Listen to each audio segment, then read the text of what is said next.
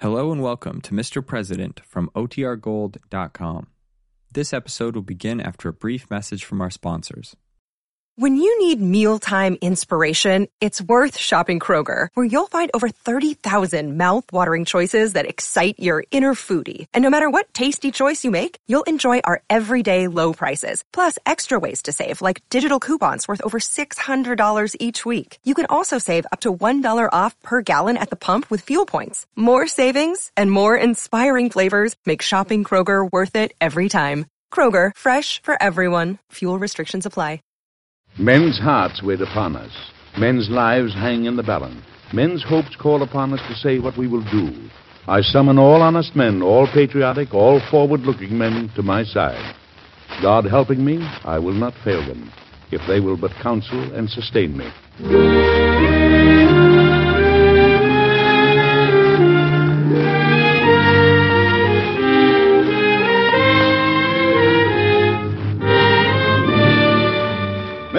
President, starring Metro Goldwyn Mayer's Edward Arnold and written by Gene Holloway.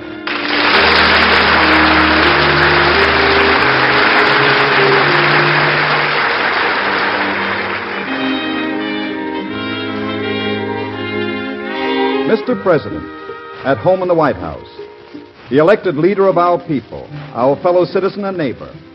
These are little known stories of the men who've lived in the White House dramatic, exciting events in their lives that you and I so rarely hear. True human stories of Mr. President.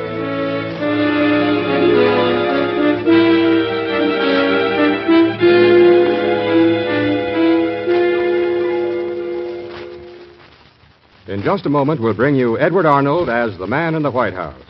Many years ago, the president sat in a ladder backed, cane bottomed chair and read reports written by young men whose wages he paid out of his own pocket. No telephones plagued him. He could come and go as he pleased. Take a swim in the Potomac or perhaps ride in the woods around Washington. Today, the president sits in an air conditioned office surrounded by telephones, dictating into a wire recorder. If he wants to walk, he must stay inside the black iron bars enclosing the White House grounds. From the ladder back chair to air conditioning, from then to now, many presidents have lived in the White House, men of differing personalities, tempers, and talents. Our Mr. President's job is to play them all, and he's done it. Edward Arnold has become the man in the White House. On the street and stores, he's greeted with, Hello, Mr. President. We like the show. We know you'll like it, too. And so here is Edward Arnold in today's story of Mr. President.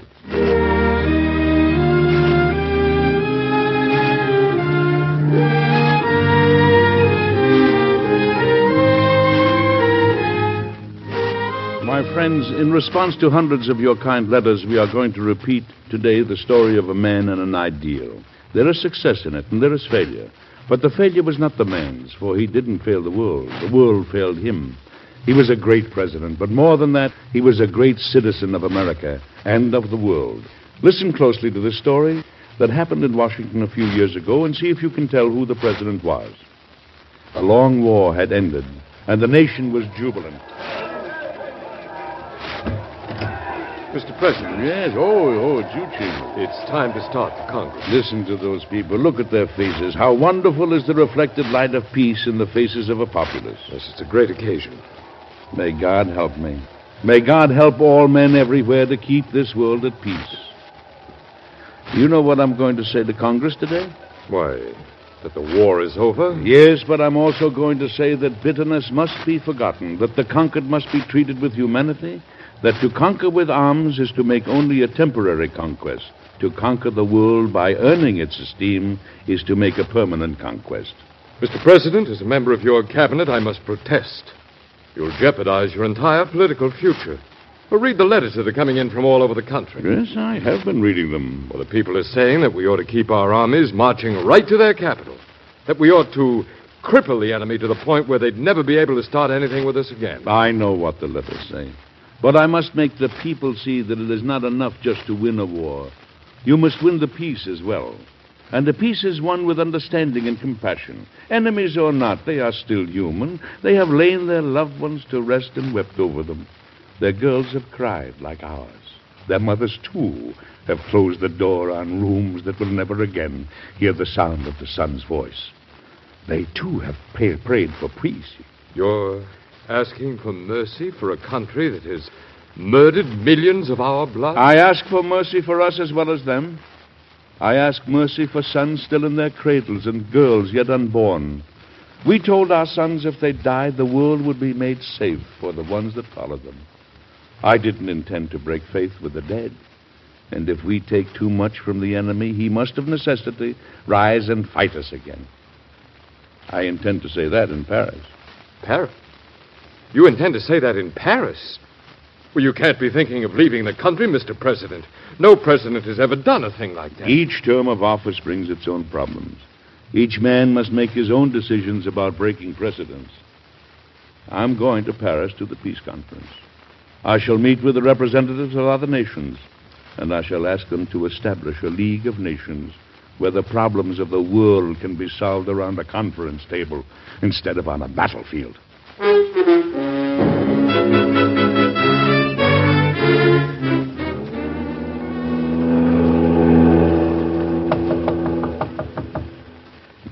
Come in. Oh, hello, Doctor. Come in, come in. Mm-hmm. Just about what I expected. Have you any idea at all what time it is? No. What time is it? Almost dawn. Really? Oh, What on earth are you doing up? Looking out for you, or trying to. you land tomorrow, you know. You said that you were going to get a good night's sleep. Well, I had a lot on my mind. Mr. President, as your physician, I must warn you that you are going to have to get more rest, or I can't be responsible for the consequences. Now, I want you to get to bed. See here, you're addressing the President of the United States. Don't try pulling your rank on me, Mr. President. Bed is the place for you. All right, Doctor, all right. I'll be good. I'll rest when I get to Paris. I'll bet you will.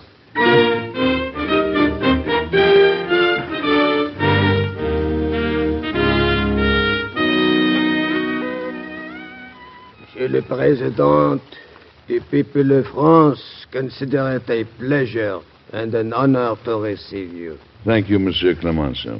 I consider it a pleasure and an honor to be here. Already in Paris for the conference are the representative of 27 nations. And next week you will meet them. Uh, Signor Orlando have already arrived from Italy, and uh, Monsieur David uh, Lloyd George will be here from London any day now. I should like to meet them both before the the conference for a preliminary discussion, if I may. That can be arranged. Uh, perhaps in the meantime, uh, you would like to visit the battlefield where your countrymen fought so bravely. No. No, I I don't want to visit the battlefields until after the conference. I don't want to be swayed by emotion. I know, no matter what my resolves, that I I would find it very difficult to stand on those battlefields and then attempt to deal fairly with that country. Monsieur le Président, uh, you and I are at odds on this question. I don't believe that generosity will secure the peace that we have fought so hard to win. And what security do you believe in, Monsieur Clemenceau? Military power, and only military power. I see. Well, I shall do my best to change your mind. France is an old nation, Monsieur le Président. If uh, you will forgive me, much older than yours. Uh, we have learned through the century that the cannon speak louder than the human voice. But this is a new century, Monsieur Clemenceau, and this is a smaller world. And this is a civilization that can destroy itself if, it's kept, if it keeps on fighting. Men have always fought, Monsieur le Président. They always will. I don't believe that. Do you intend to go along with me on the League of Nations idea? I do not believe it is a practical idea, Mr. President. But you are not completely opposed to it. No. We are not completely opposed to it. Well, then, perhaps I can convince you. You represent a large and powerful nation, Monsieur le President. תורה פשוטה.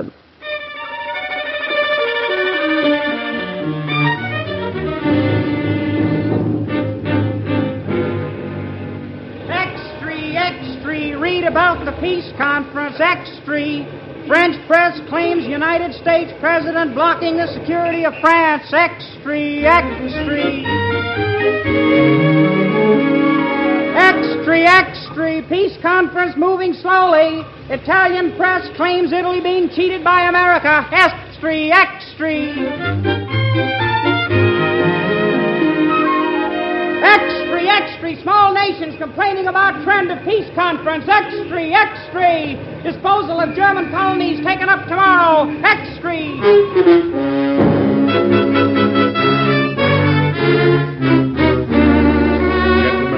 Gentlemen, to my original statement about the colonies as is laid forth in the fifth point of my 14 points. But the people of France are entitled to reparation. We need colonies. Germany has no longer any right to colonies. England has proved that she understands how to govern territorial possessions. Italy has need of colonies. Why is it that over and over Italy is being ignored in these discussions? Italy is not being ignored, nor is France or England or any of the others. But the thing to determine is what the people in the colonies want and what all the peoples of the world favor. If there is to be peace among men, you can't cut up nations and territories and give them to any other country that happens to hold the upper hand. You fight for hard bargains, Mr. President. I fight for fair bargains.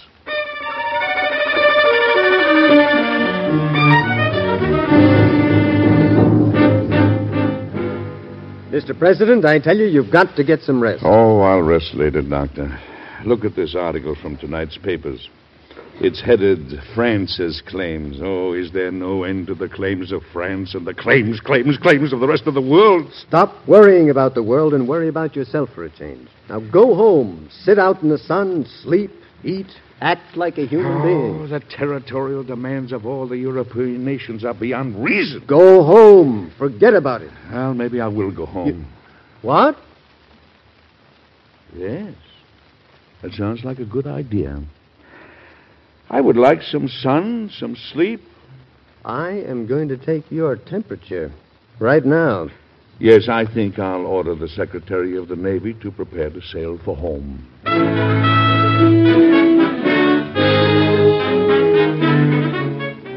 Monsieur le Président, is it true that you are leaving for America? Well, I have ordered the ship made ready, Monsieur Clemenceau. Is it, uh, as have been inferred, because you consider my country and the others uh, too high in our territorial demands? Monsieur Clemenceau, my patience is at an end. There seems to be nothing to be gained from further discussion. Everyone is thinking about the good of themselves. No one is considering the good of the world. Monsieur le Président, you must not leave the conference. There will be a reduction in uh, territorial demand. Thank you, Monsieur Clemenceau. You are a hard man to deny and uh, to fit, Monsieur the President. Uh, we are practical men, a little tired, more than a little cynical. And I am afraid, naturally, we are trying to make the best possible bargain for our own country. And uh, then you come among us with your eyes on a vision. Since we have not seen this vision, it is difficult for us to share your enthusiasm. Well, I wish you could see it, Monsieur Clemenceau. If the powers were allowed to annex all the helpless countries and colonies in the world, then that would immediately discredit any League of Nations that was set up. Because people would say we divided up the world and then set up the League for selfish purposes to back that up. You really believe this dream of yours will come to pass? I do believe it. My friend, I have fought with you on many points. Perhaps I shall fight with you on many more before this conference is concluded. But I respect you, and I like you. I have never met a man before with so much faith in humanity. I hope, I pray that you live to see that faith justified. Monsieur le Président, France will support you in your demand for a League of Nations.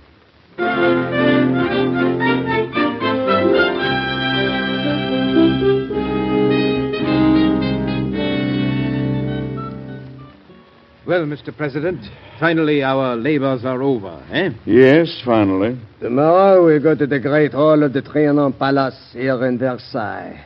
This will be an historic moment. Yes, the ceremony is all arranged. The delegates of the 27 nations will stand, and the six members of the enemy delegation will march in and take seats at a table facing Monsieur Clemenceau. And you will hand them the book containing the peace treaty, and they will study it. No one will ever fully realize the labor and discussion and achievements and disappointments it represents. Uh, no one is completely happy with it. It is a compromise for everyone. Germany will say the terms are harsh. The Italians have already withdrawn, believe the terms are not severe enough. And France is disappointed. I know that. It is not that so much, Monsieur le President. It is that the League offers a means by which Germany may get out of the terms imposed. No, no, not necessarily. It merely means that there is a court to which they can make an appeal. But making it and getting what they ask for are two different things. They can't do better than the nations of the world want them to do. You are not completely satisfied, are you, Mr. President? No, because some of the terms I, I have had to accept are in opposition to what I believe. But I can at least go back to my country with a great gift. The League of Nations has been agreed by the European powers. There is hope now of a lasting peace for all mankind.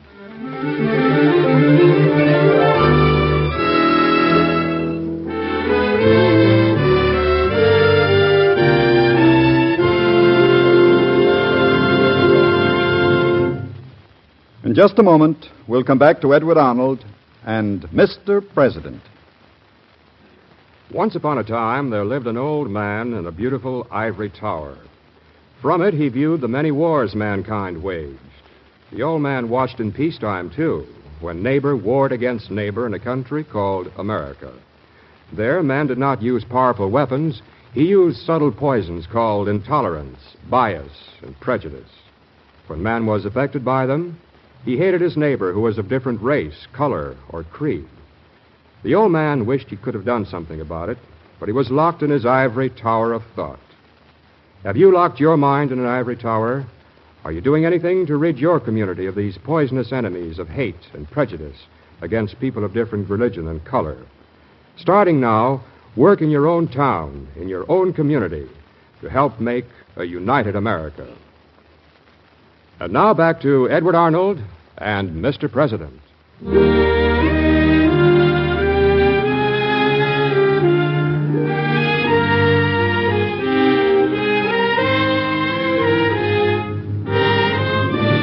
You've probably guessed who the president was when all this happened, because it really did happen, you know. The president returned to America with the lines of his long struggle etched on his face. But he returned proudly, bearing a dream set down in glowing, hopeful words, signed by the nations of the world. He asked the Senate to ratify the treaty, and words came blazing back at him. By entering the League, we will be bound in the sordid, cunning, secret, and crafty designs of European and Asiatic governments. The country's blood and its bone would be commandeered for all time. Why, gentlemen, if we ratify this, our military forces could be called abroad at any time. This calls for discussion, and mighty serious discussion.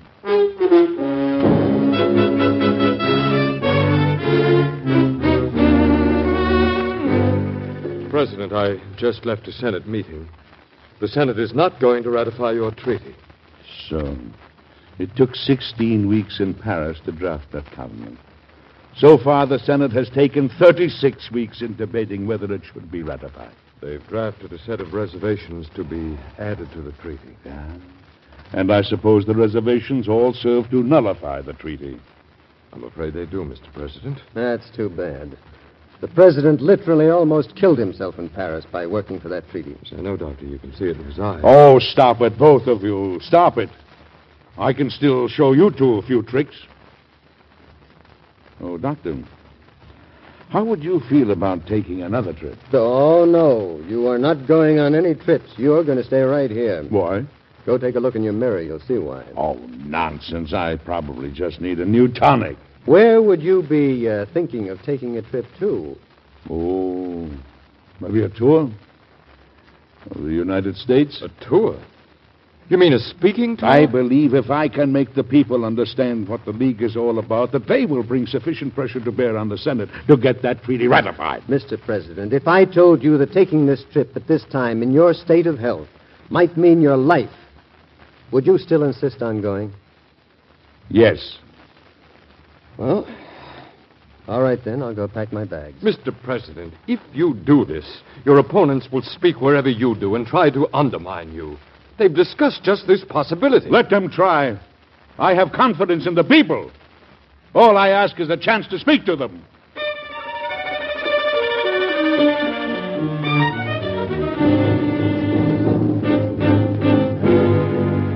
My friends, if I were to state what seems to me the central idea of this treaty, it would be this. Nations do not consist of their governments, but consist of their people. And never has that leading idea been put forth in any international congress that I ever heard of. I want to call your attention to the central machinery of the League of Nations. If any member of that league or any nation not a member refuses to submit the question at issue either to arbitration or to discussion by the Council, there ensues automatically an absolute economic boycott. There will be no trade with that nation by any member of the League. There will be no interchange of communication by post or telegraph. There will be no travel to or from that nation. Its borders will be closed. It will be hermetically sealed by the united action of the most powerful nations in the world. Some gentlemen say it is not our business to take care of the world. No, but it is our business to prevent war. And if we don't take care of the weak nations of the world, there will be a war.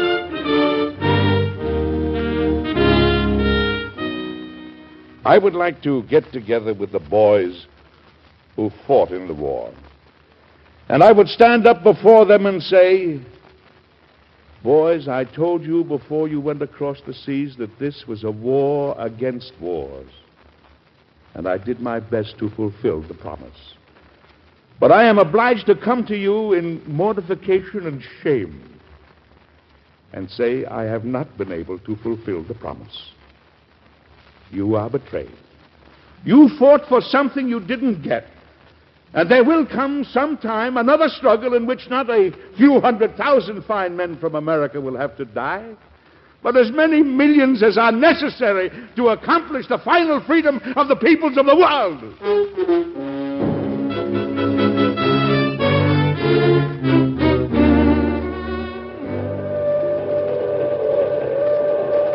How do you feel? Oh, uh, good night's sleep will put me right up on top again. You've covered half the nation. Now, isn't that enough? They're with me, too, aren't they? The ones that have heard me. Aren't they? Yeah, there's no doubt about that. But you're one man. You can't speak in every city in the country. Oh, Doctor, it takes time. It takes time, and time grows short. Time grows short. Let's go home. No, no. Not quite yet. Don't think I'm not grateful to you, Doctor. I know all that you've done for me. It isn't what I've done. Worrying about you is making an old man of me. Oh, don't worry. I'm fine. Let's stop someplace and rest a few weeks. This trip gets more and more dangerous for you every day. It was more and more dangerous in France as the boys got closer to the front lines, but they went on. They went right on towards the danger. It was the only way to win a war. Okay, Mr. President, I haven't any answer to that. Here's a headline that might interest you the Denver Post. Hmm. President captures Denver. Denver thunders approval and unalterable, unalterable support for the chief executive. You see, all I had to do was go to the people. It can't all have been for nothing. The war, the dead, the struggle with Clemenceau, and the rest in Paris. I won't let it have been for nothing. Where's the next stop? Pueblo, Colorado.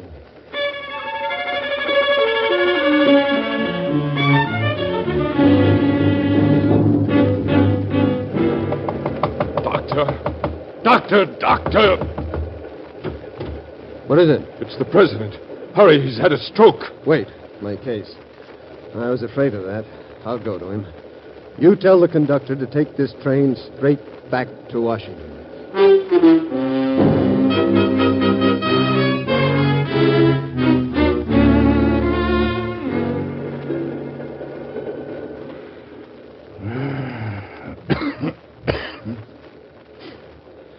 Well, Doctor? Now, stay quiet. Don't try to move about. Oh, good night's sleep will fix me up again. You're going to have it. I've ordered the train back to Washington. Are you under the impression that you're the President of the United States? No. Just acting for the President. Oh, it's too bad. It's too bad. I wanted to reach more of the people. You reached millions, and all the ones that you reached will talk to others. You'll get your League of Nations, Mr. President. Oh, I'm afraid not in my lifetime, Doctor. No, not in my time. But in God's time it will come. The day will come when the nations of the world will sit around a conference table and wars will be a thing of the obsolete past. For it is written, they shall beat their swords into plowshares and their spears into pruning hooks. Nation shall not lift up sword against nation, neither shall they learn war any more, and none shall make them afraid. For the mouth of the Lord of hosts has spoken it.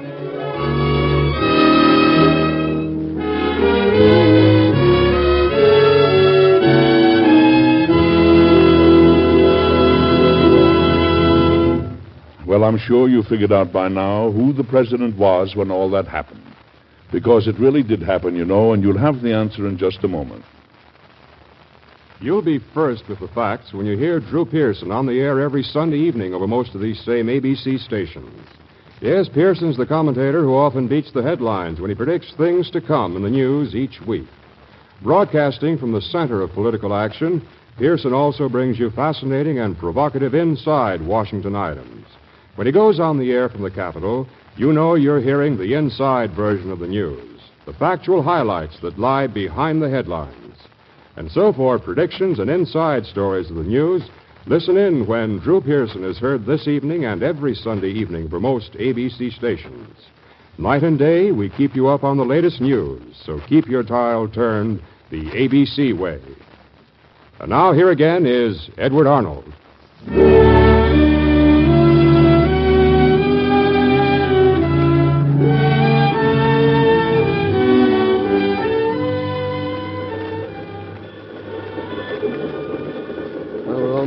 Station, Mr. President. Thank you, Doctor.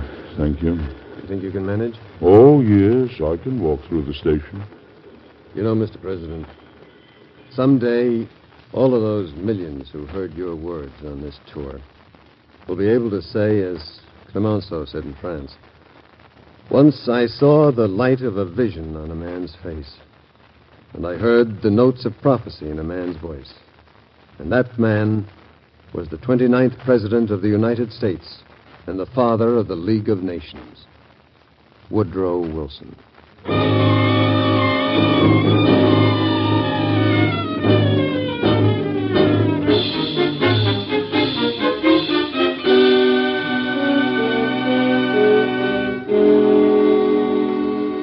Be with us again next week, won't you? Because next week we're going to uh, deviate slightly from the usual Mr. President series to bring you a story that we feel is particularly appropriate to the July 4th weekend. Gene Holloway's well known version of the Edward Everett Hale classic, The Man Without a Country. Thank you and goodbye.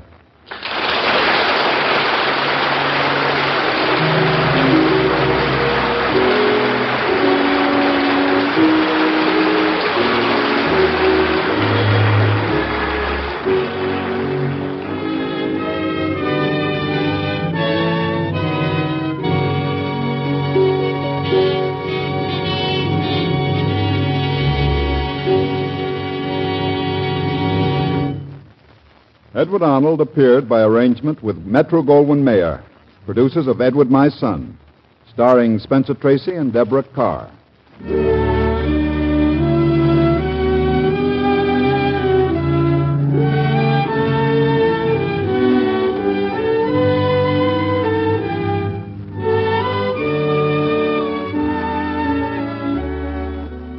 Mr. President was created by Robert G. Jennings. It was produced and directed by Joe Graham. This story was based on incidents in the life of President Woodrow Wilson. Music was composed by Basil Adlam.